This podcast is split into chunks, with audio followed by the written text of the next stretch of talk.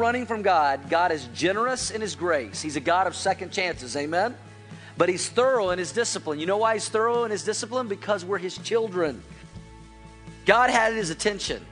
He was being afflicted. He was in the belly of this fish three days and three nights, and he cried. Finally decides, I better start praying again. And he cries out for God's help in affliction. 2,500 years ago, a man named Jonah prayed like a lot of us.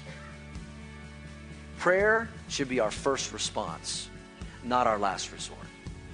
God is not trying to pay us back when he disciplines us, he is trying to win us back.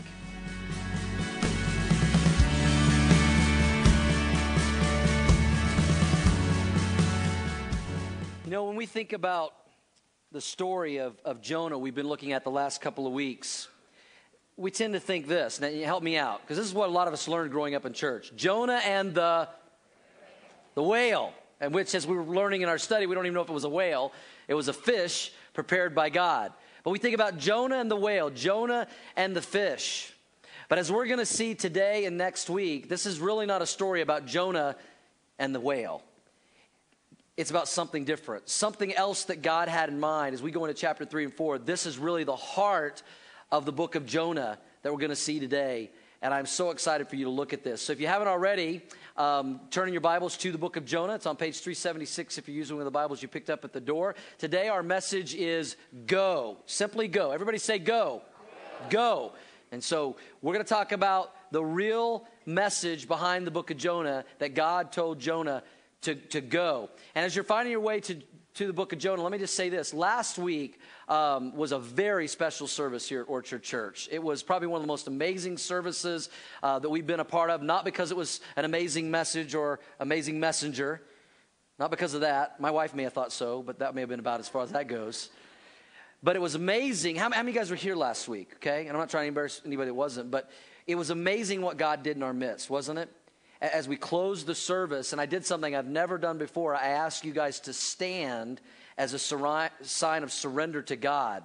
Because when we left Jonah last week, he was really fully ready to surrender to God. And, and I gave you the choice to stand. And I, I was kind of taking a risk, and I've never asked you to do that before. I mean, I grew up in a church, you know, where there was an altar, and every Sunday they'd do an altar call. Y'all remember that? And you come forward and i'm like well we don't have an altar. We got a pit you guys could like come down in. But so i was like well i'm going to ask them to stand. And i thought maybe we'd have a, a, handful. And honestly in all of our services last week we probably had 70 80% of the people stand in every service and surrender to god. And, and I, I praise god for that. Amen. Can we celebrate that? We don't we don't take that for, for granted, what God did last week. And, and, what's even more amazing, not only did we have believers surrendering something to God that He was speaking to them about, but we had over 15 people put their faith and trust in Christ in three services last week alone and surrender in that way. And that's what it's all about. So, today, as we continue our story and we see what this story is really all about, and it's not about Jonah and this fish or this whale or whatever it is, it's about the fact that, that Jonah was told to go. God told him to go to Nineveh, and Jonah said no. Jonah should have hopped on a camel to Nineveh. Instead, he hopped on a boat and he sailed 2,500 miles in the opposite direction, and he ran from God. And, and, we've said this throughout this study. You can run from God, but you can't outrun God. Have you ever learned that in your life? Amen? You can run from God, but you can't outrun God because He's going to pursue you. He loves you too much to let you keep running. He's going to do everything to win you back. And when we left Jonah last week, Jonah had been uh, surrendered to God. He was thrown up on the beach after being three days and three nights in the belly of the fish. And now Jonah is fully ready to surrender. He's ready to obey, he's ready to go. Go where? Go to Nineveh, the city that God had called him to, to, to bring this incredible message. And this is what the story is all about as we get into chapter 3. And I want to remind you why didn't Jonah want to go to Nineveh in the first place? Nineveh was the capital of Assyria. The Assyrian people uh, were hated people by most of the countries of the world. Israel hated them. They were Israel's biggest enemy at this time, and Jonah was an Israelite. Uh, they were barbaric people. They tortured people. They were wicked. They were evil. They raped women. They tortured tortured kids, they skinned men alive. They had conquered a part of Israel several times. And God's like, Yeah, that's the people, Jonah, I want you to go to and tell them to straighten up. And Jonah's like, uh, I don't think so.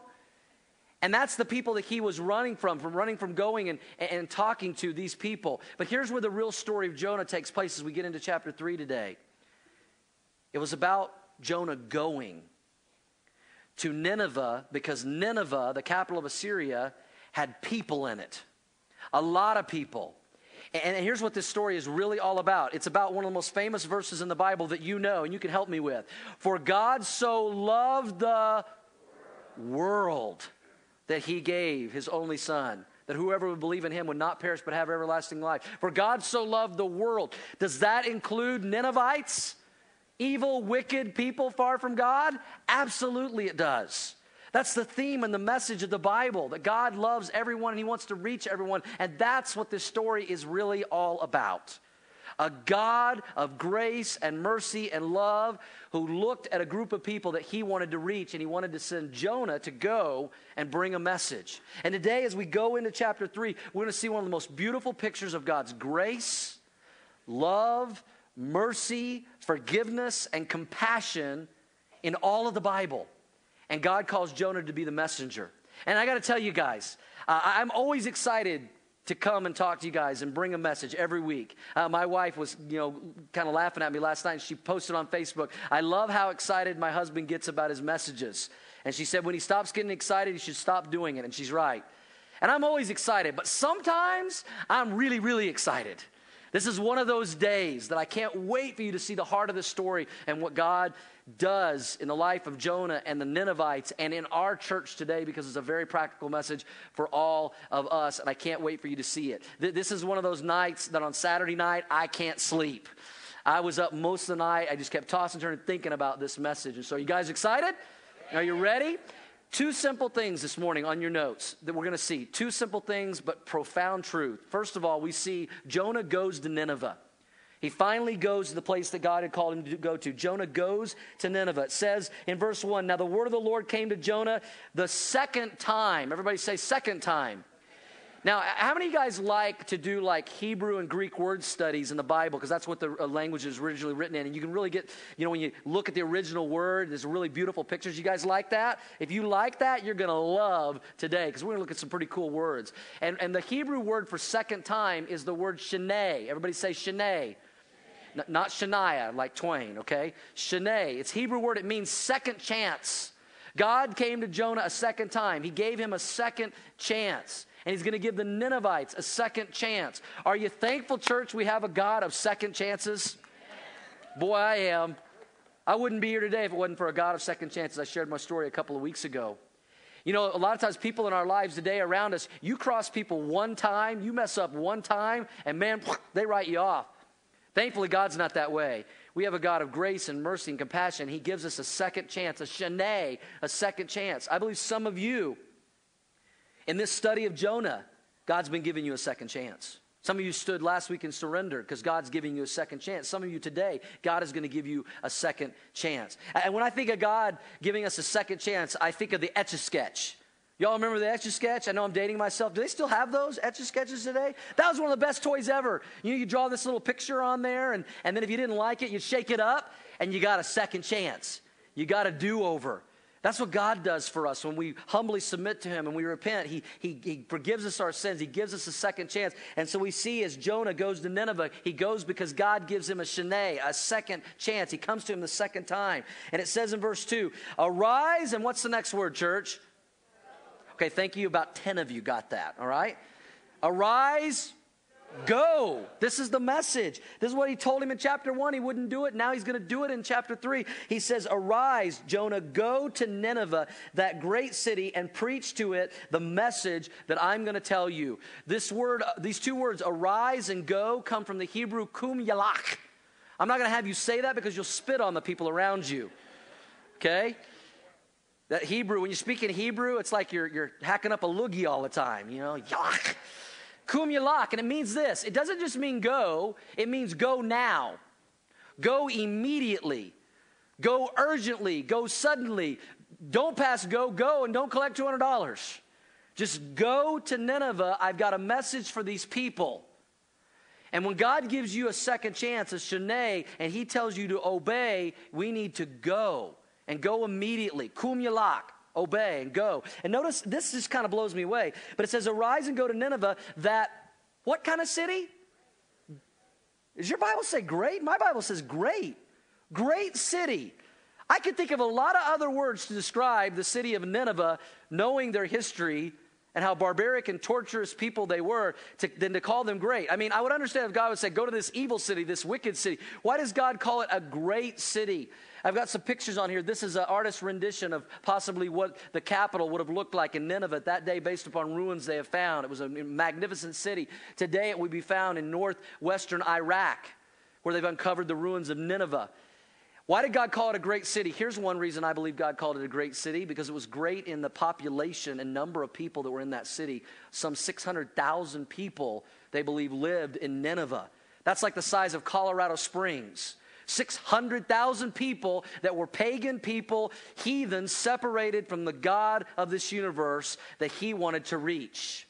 They were great in power, they were great in influence, they were a cultural epicenter at that time that influenced most of the world. Um, archaeologists tell us there was about a seven and a half mile wall in front of the gates of the city. It, it was 60 miles circumference around the city, and God says, uh, That's the city I want you to go to, this great city with all of these people.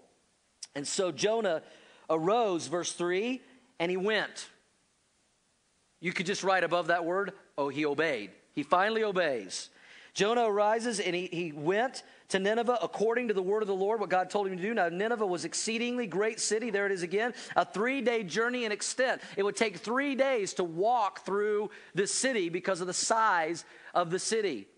And notice that it says, when he began, verse 4, and Jonah began to enter the city on the first day's walk. Now, it was going to take him three days to walk through the city and proclaim this message of repentance. God's trying to get your attention. God's telling you guys, you know, you need to quit being evil and wicked. You need to straighten up, or something bad's going to happen, as we're going to see in a moment.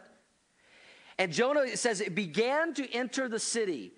The, these words that in the Hebrew, it's two words that, that we get the words began to enter. It's from the Hebrew words halalbo. And it means this, and it's a beautiful word picture. It means to untie or loosen. As Jonah began to enter the city, he began to untie or loosen. What did he begin to untie from? What did he begin to loose himself from? Chapter 1 and chapter 2, he untied himself from his will and his plan to do what God is asking him to do. Isn't that a beautiful picture? You got to let go, Jonah, of what you want to do to do what God wants you to do. You have to let go as you enter the city. You've got to loosen to go and do what God asks. And in order to obey God, sometimes we have to halalbo. We have to halalbo. We have to untie. We have to loosen. We have to let go of our will so we can go the way God wants us to go and do what God wants us to do or stop what God wants us to stop.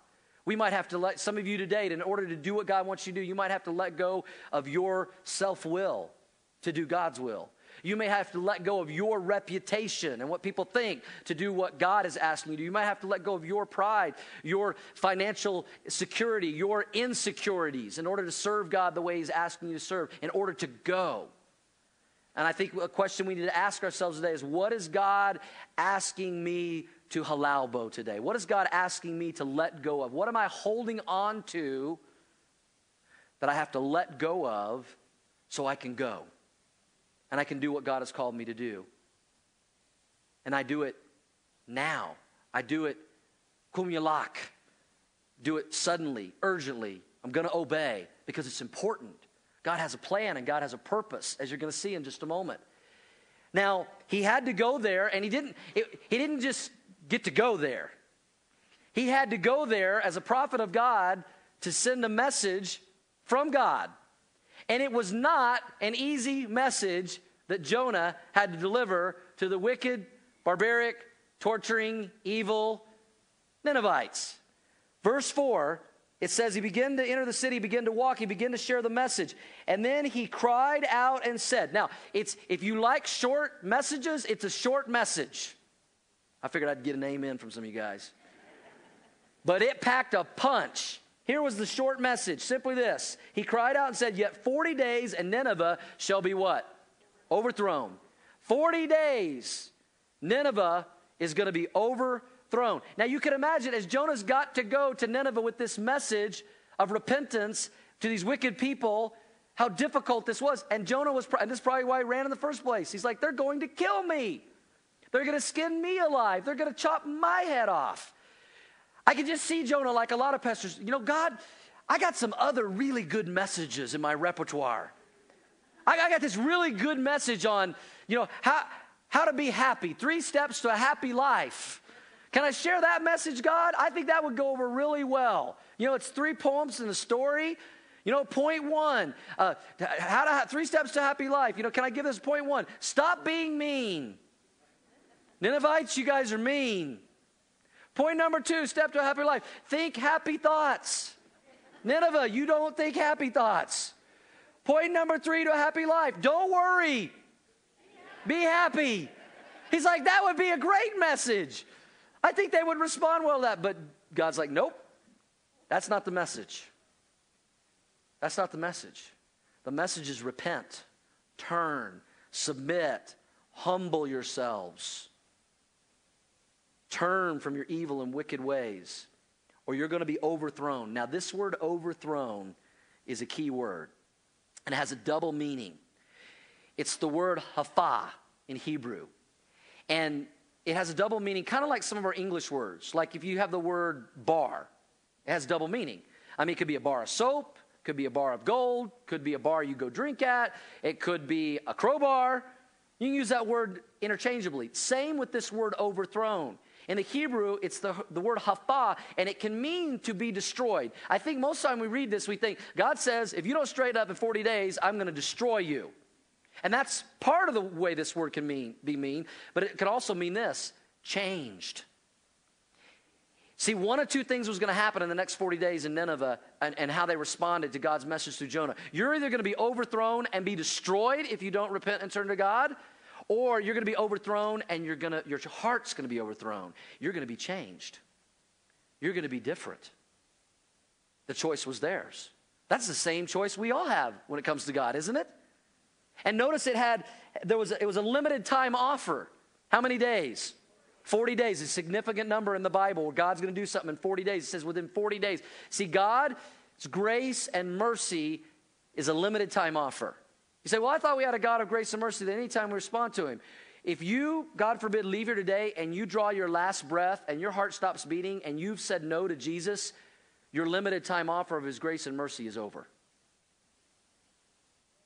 That's what the Bible says.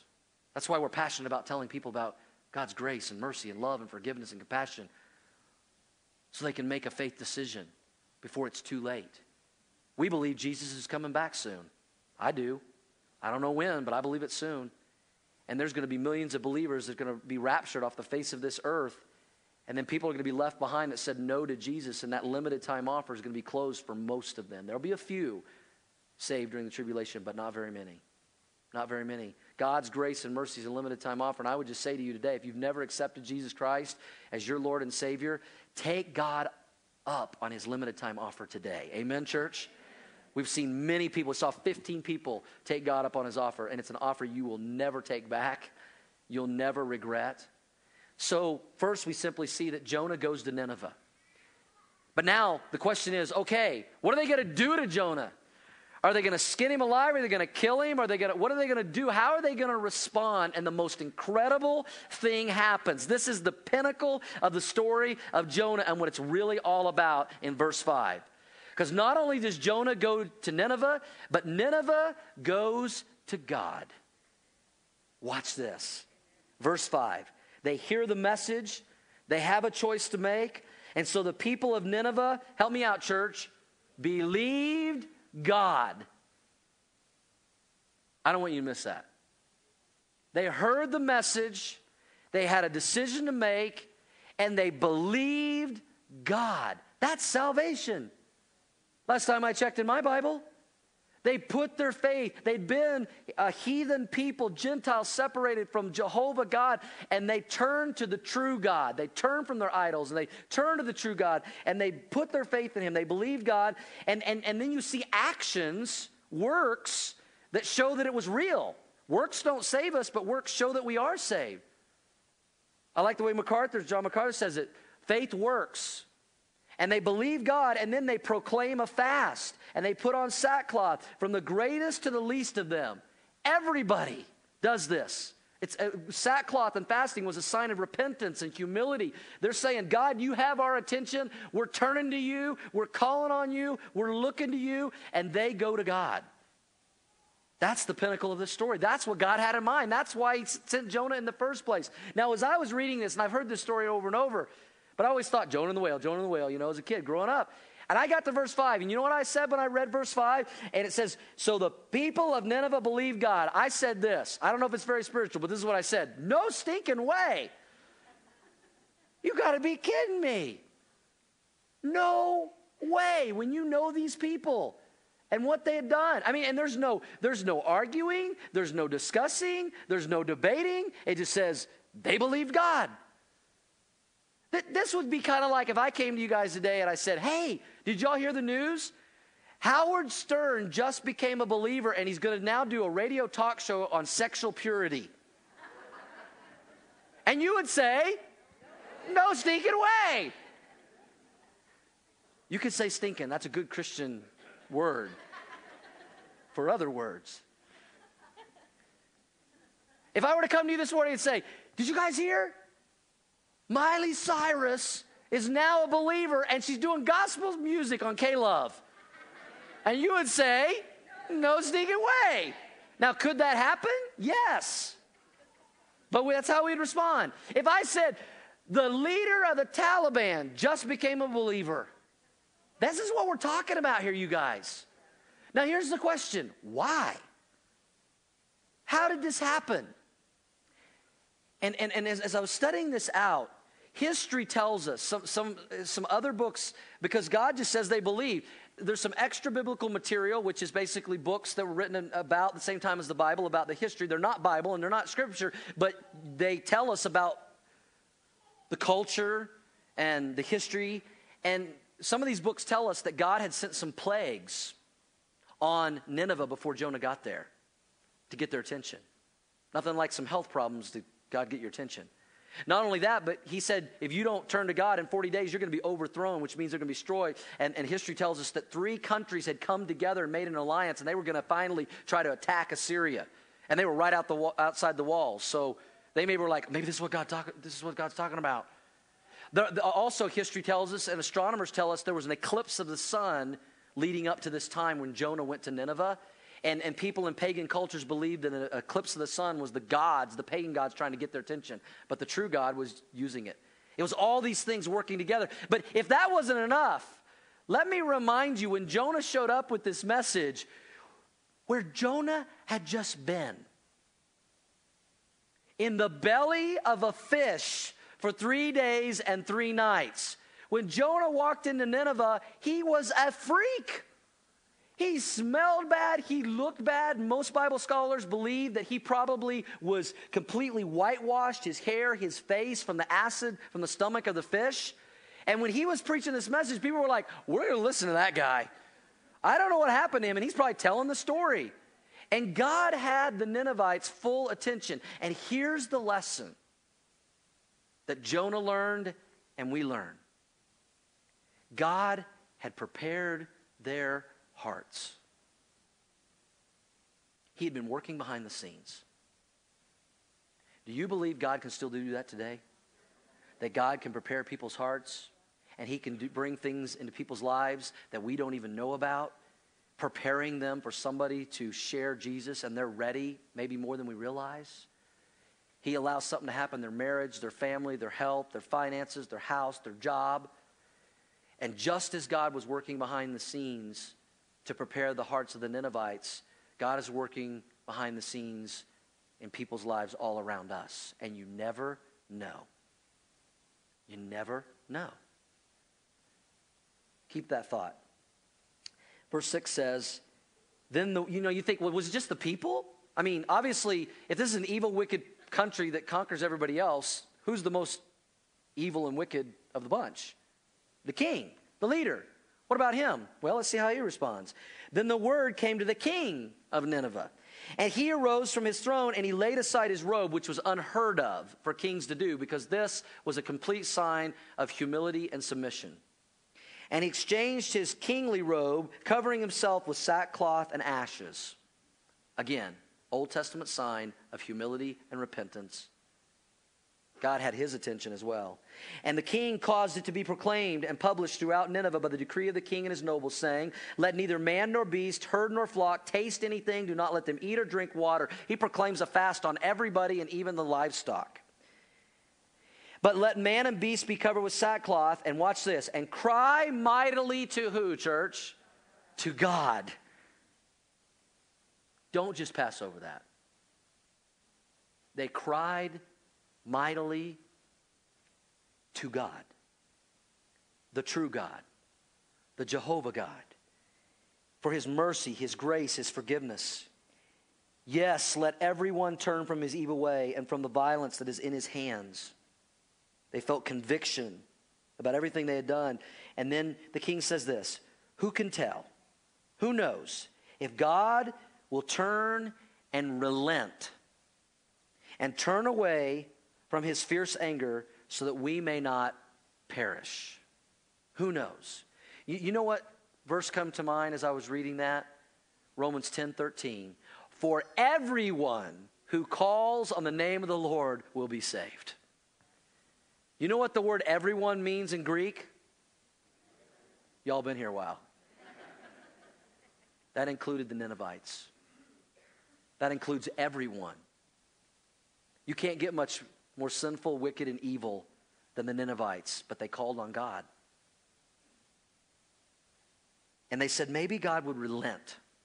This word relent comes from the Hebrew word naham, and it means this to have compassion. Maybe God will have compassion on us. Maybe God will have mercy. I believe that's the whole reason that God sent Jonah in the first place. Because he had compassion on the people of Nineveh. And the Ninevites and the kings, like, who knows if God might have compassion on us and give us a shene, a second chance, a second opportunity. Maybe we can experience his grace and mercy. We've heard about it in Israel. Maybe we could experience this. Well, let's see how does God respond? What does God do? Verse 10 Then God saw their works, which was evidence of their true faith, that they turned from their evil way, and God did what? He relented. He relented. He relented. He had compassion. From the disaster that he had said he would bring upon them, and he did not do it. Naham. He had compassion. He had mercy. He, he had grace. People who were far from God turned to God. They believed, they repented, they were saved. And can you imagine the revival that broke out in over half a million people when they experience God's grace and mercy and love and compassion? And there's an incredible lesson that I do not want us to miss. And you have it in your notes. The people who seem the farthest from God might actually be the closest because God has been preparing their heart and God's just waiting for Jonah to go. To go, to talk to them, to share with them. And some of y'all are looking at the clock going, oh, we're getting out early today. Nope. Actually, we might even get out a little bit late. Thank you. One person said that's all right. How does God want us to apply this to our church? collectively and individually. Because God wants us to go. Here's the deal, church. I, and I believe we're at a, a pivotal time in the life of this church, this baby church that's only eight years old. We're at a crossroads. This is what God's been putting on my heart. Here's the deal, church. We live in Nineveh. There are Ninevites all around us. People who are far from God, but maybe closer than we realize. You work with Ninevites, you go to school with Ninevites, you have Ninevites in your neighborhood, some of you have Ninevites in your family. People without Jesus. Some of you, them you may not think deserve God. You may even consider them your enemy, but God loves them. God has compassion on them. God wants them to experience His grace and love just like you have. And you don't know, and I don't know how God may be working in their life, and He's just waiting for one of us to go. And I want to remind you, church, that I didn't make this up. Our commission is the same, our instructions are the same as Jonahs. Jesus, at the end of his ministry to his followers, let me ask you, church, how many of you would consider yourself followers of Jesus? Raise your hand. Okay, then this is for you. Jesus said to his followers in Matthew 28 19, Help me out, church. There you go. Go. You followers of Jesus that know Jesus have experienced his grace and mercy and love. You go, therefore, and make disciples of all nations. That's the mission of this church. It begins by bringing someone to a saving knowledge of Jesus and then coming alongside of them and building them up in the Word of God and helping them to walk with Jesus till they grow to maturity so they can do that for somebody else and we reproduce reproducers. Go, believers, go and make disciples of all nations, baptizing them in the name of the Father, the Son, and the Holy Spirit. And just in case we missed it, Jesus says it again in Mark chapter 16, verse 15. Jesus said, Go into all the world and preach the gospel to every creature. Even the Ninevites? Yes. Even my enemies? Yes. Even my mother in law? Okay, never mind. yes. Go into all the world and preach. Now, some of y'all just checked out on me. Oh, I'm not a preacher. I'm not a pastor. You know what the word preach means? It just means proclaim, tell people. Tell people about Jesus that you know and you follow. People say, Well, I don't know the right verses and I don't know what to say. Listen, nobody, if you know Jesus and you gave your life to him, nobody can share your story better than you can share your story. Just tell them what Jesus has done in your life. Tell them how he's forgiven you and he's loved you and what he's done. Just tell them and tell them how they can have their sins forgiven. It's not hard, and we all need to go into all the world, and our world for us starts right here in our Nineveh. This is, and this is what I couldn't sleep about last night. This is what God called us here for eight years ago. We were living in the Midwest in Indiana. I grew up in Oklahoma, then I was in Missouri, then I was in, in the Midwest. I lived in the belt buckle of the Bible Belt. I was used to churches being on every corner. They're like 7 Elevens. Some of you know what I'm talking about. And, and, and Shelly and I had taken a couple of vacations to Colorado, and we drive around and we were like, Where are the churches? Where are the churches? And when we had a decision, where are we going to go plant Orchard Church? We wanted to go to Nineveh. We wanted to go to a place that needed Bible believing, gospel preaching churches. And what our studies, what we found out, some of you know this, some of you don't, that Denver, the metropolitan Denver area, is the fourth most unchurched metro city in the country. We live in Nineveh. 90% of Coloradans claim no church affiliation which means most of them don't know Jesus. There, are, it's Nineveh. It's our Ninevites. Now let's let's let's uh, laser in the circle, the target even closer. Let me talk about our area right here at Prairie View High School, where we have Orchard Church, where we meet. Within about a 15 mile radius, there's over 100,000 people in the Brighton, Henderson, Commerce City. Um, Thornton, East Thornton side. 100,000 people. 90,000 of them claim no church affiliation. Many of them do not know Jesus. The Denver Regional Council of Governments just recently said that our area of Denver is the fourth fastest growing city in Colorado. We are the growth capital of Colorado. When we moved here into Prairie View High School, within a, about a five mile radius of Prairie View High School, there were two to 300 families a month moving into our area. Now, we all know what happened with the economy and things went down and they stopped building houses and it slowed down. We continued to grow. Our church has grown at a pace of about 25 to 35% every year. Now, have you guys looked around? Houses are going up everywhere. For sale signs go in the yard and they're sold in two days or a day. People are coming. Ninevites are coming again to our area. This is our Nineveh. And God tells us to go. And I want you guys to understand my heart because I know what some of you are thinking. You're thinking, aren't we big enough? Three services? The last two Sundays was the first Sunday and the second Sunday of spring break. And we thought, you know, uh, we'll be doing good, you know, have 900. We had almost 1,100 in three services the last two Sundays. now, that's encouraging to me that you're clapping because not everybody is. And we'll talk about that next week. But I want you to understand my heart.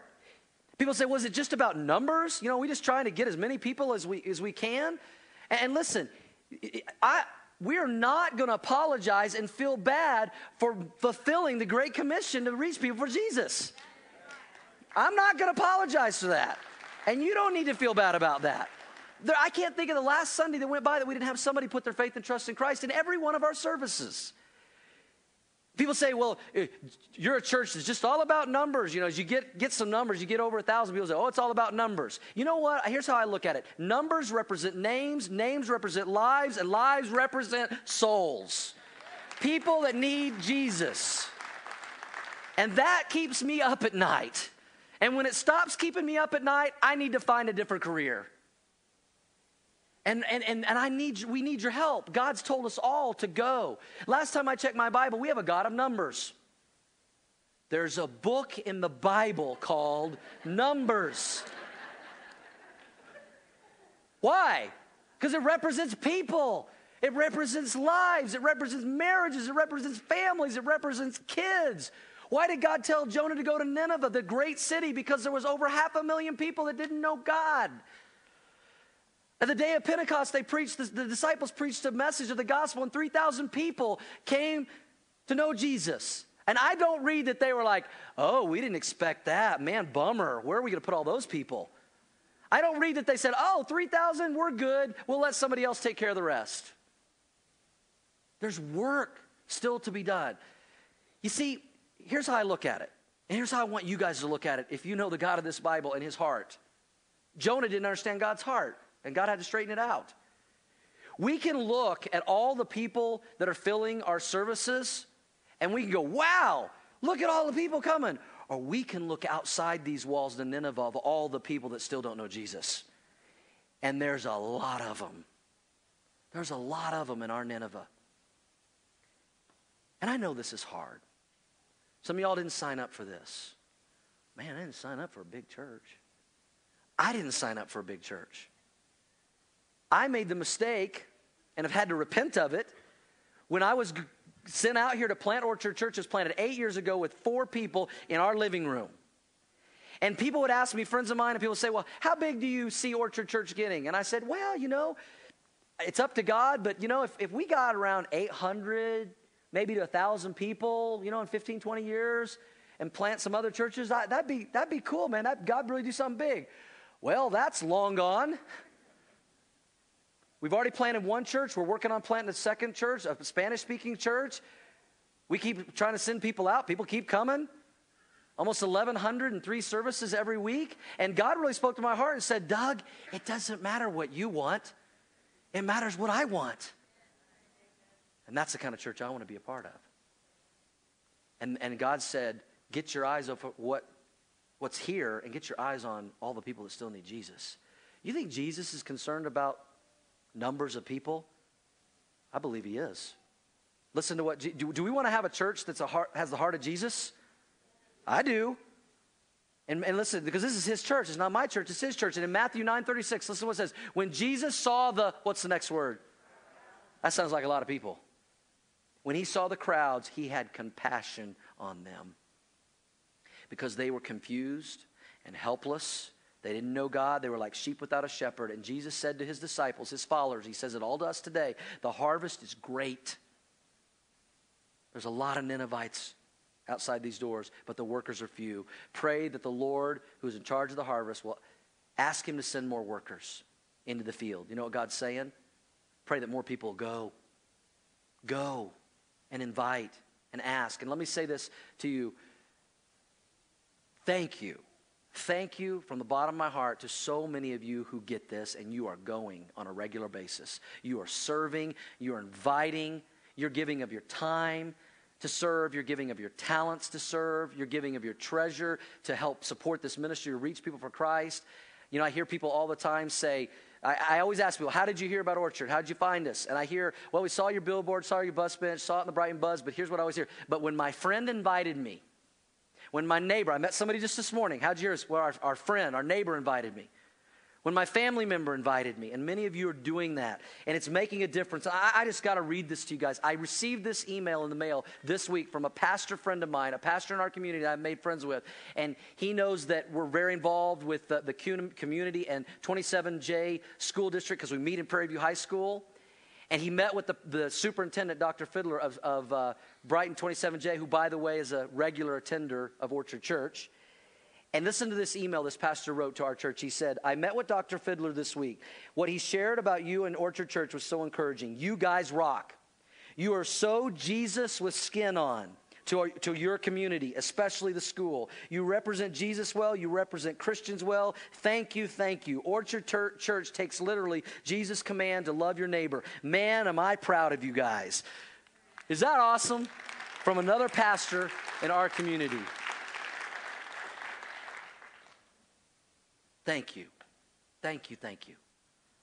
But God's not done. I want to give you, close with three very tangible, practical ways that you can put feet to this message and you can go to our Nineveh. You can reach out to the Ninevites that need Jesus. Three simple, practical ways. You know, two or three times a year, God gives us a, an incredible opportunity to reach the Ninevites without Jesus in our community. People will come to church two times a year if they don't come any other time Christmas, and the next one is in two weeks. We, we call them Chreasters, Christmas and Easter attenders. I thought that was funny, but anyway. Christmas and Easter. And they will and we're glad they come. And it's an opportunity for us. Nineveh's going to come to us. Many people that don't have a church home, that don't know Jesus, many of them. And they're going to come on Easter Sunday in two weeks. And they're going to see we've got some incredible life change stories of Ninevites that have been reached and their lives radically changed in the last couple years here at Orchard Church. They're going to line this stage with their testimonies. It's, it's going to be incredible. You do not want to miss it. This is a Sunday to bring your unchurched, unsaved, or people looking for a church. Bring them, bring them, bring them. Here's what's amazing, and, and to invite them. Um, Dr. Thom Rainer wrote a book called The Unchurched Next Door. And in this book, he said he found that 82% of unchurched people are at least somewhat likely to attend church if they're just invited. 82% of the Ninevites, if you'll just ask them, there's a good chance they'll come. The numbers go up even more when you invite them to come to Christmas or Easter. We have an incredible opportunity in two weeks, but this is the sad truth. He also found that only 2% of church members invite an unchurched person to church. I know that's much higher at Orchard Church. I want to see that number be 100%. Because as followers of Jesus, we've all been called to go. We want to give you the opportunity to go and invite your friends. We've been giving these out the last couple of weeks. They're invites. They're back there on the table. Pick a stack of them up. We got plenty of them. Take a stack. They're invites to invite people to our Saturday night service or, or, one of our three Sunday services on Easter so they can hear life change. God can change their life. They can respond to the gospel. I know many of you have already been taking them and giving them out. Thank you, thank you. But everybody needs to do this. Everybody can invite somebody. And it might be the most unlikely person you think of that you need to invite. You know what these are, church? These are invites for our Ninevites. I thought that was good. I got that from our family pastor and I stole it. So invites for another. So invite people. Just invite people. People that may seem the furthest from God, but may be the closest to God. Here's the second way you can go. You can help us by serving on Easter Sunday. I know many of you already serve regularly. Thank you, thank you, thank you, thank you. Every life that has changed, you have a part in that because of your service. Some of you haven't served yet. Maybe you're waiting for an opportunity. Here's your opportunity Easter Sunday. You know, when you got guests coming over to your house, you get ready, right? You're ready to welcome the guest and serve the guest and meet their needs. We got guests coming over. We're expecting probably 2,000 plus people on Easter weekend here at Orchard Church to hear the gospel. And we need to respond as family and, and invite the guest and, and welcome the guest and serve the guest. So if you're looking for an opportunity to serve, we're not asking you to sign up for every week or just, just Easter Sunday. If you say, okay, I can serve on Easter Sunday. On your connection card, you all have it in your newsletter. Just give us your name, your best contact information, whether it's email or phone number. On the back, there's a box that says serving. I'm interested in serving. Check that box. Now, I was threatened by our family pastor and all our children's supervisors that we need you to serve in children's ministry more than anywhere else. Okay? And so that's where we, we it takes about 200 volunteers a week just serving in children's ministry to take care of our 300 plus kids. So if you'd be willing to help us in children's, just write on that other line, put children's ministry. Check the box, serving in children's ministry. You say, yeah, that's not my, my deal, but I'd help with the host team or greeters or ACON or whatever. Then just check the box, serving give us your name, drop in the offering bucket. Someone will contact you, and let's all be involved in serving. You know, we have four services to choose from, so you can ser- uh, sit in one service and then serve one or more of the other services. It's an opportunity for us to go. Amen? Now, here's the third one. This might be the hardest of all. And I'm really talking to this group and the 11 o'clock group. I need you to go to a different service. I'm serious. I'm serious. To make room for people that need Jesus. I need you to get up early. It's going to be all right. Our setup team is here at 6 a.m. every Sunday. You can do it at 8 once. I want to see our entire 8 a.m. service packed even fuller than this with all of our regular people so we can make room for the guests and the people that need Jesus in the 9:30 and 11 because that's where most of the guests are going to come. So do not come to the 9:30. now don't not come. You need to come. You'll be if you miss, you're going to be bummed you missed. Come to the 8 o'clock. If you absolutely cannot come to the 8 o'clock, then come to the Saturday night at 5:30.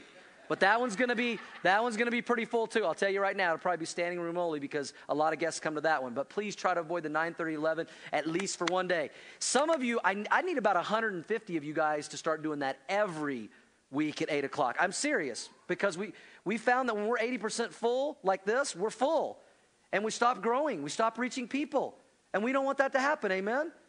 One of the easiest things you can do is to serve people is just come come to the 8 o'clock service. I, I know it sounds easy, but I'm here. I do it three times. Come on, y'all. We can do this.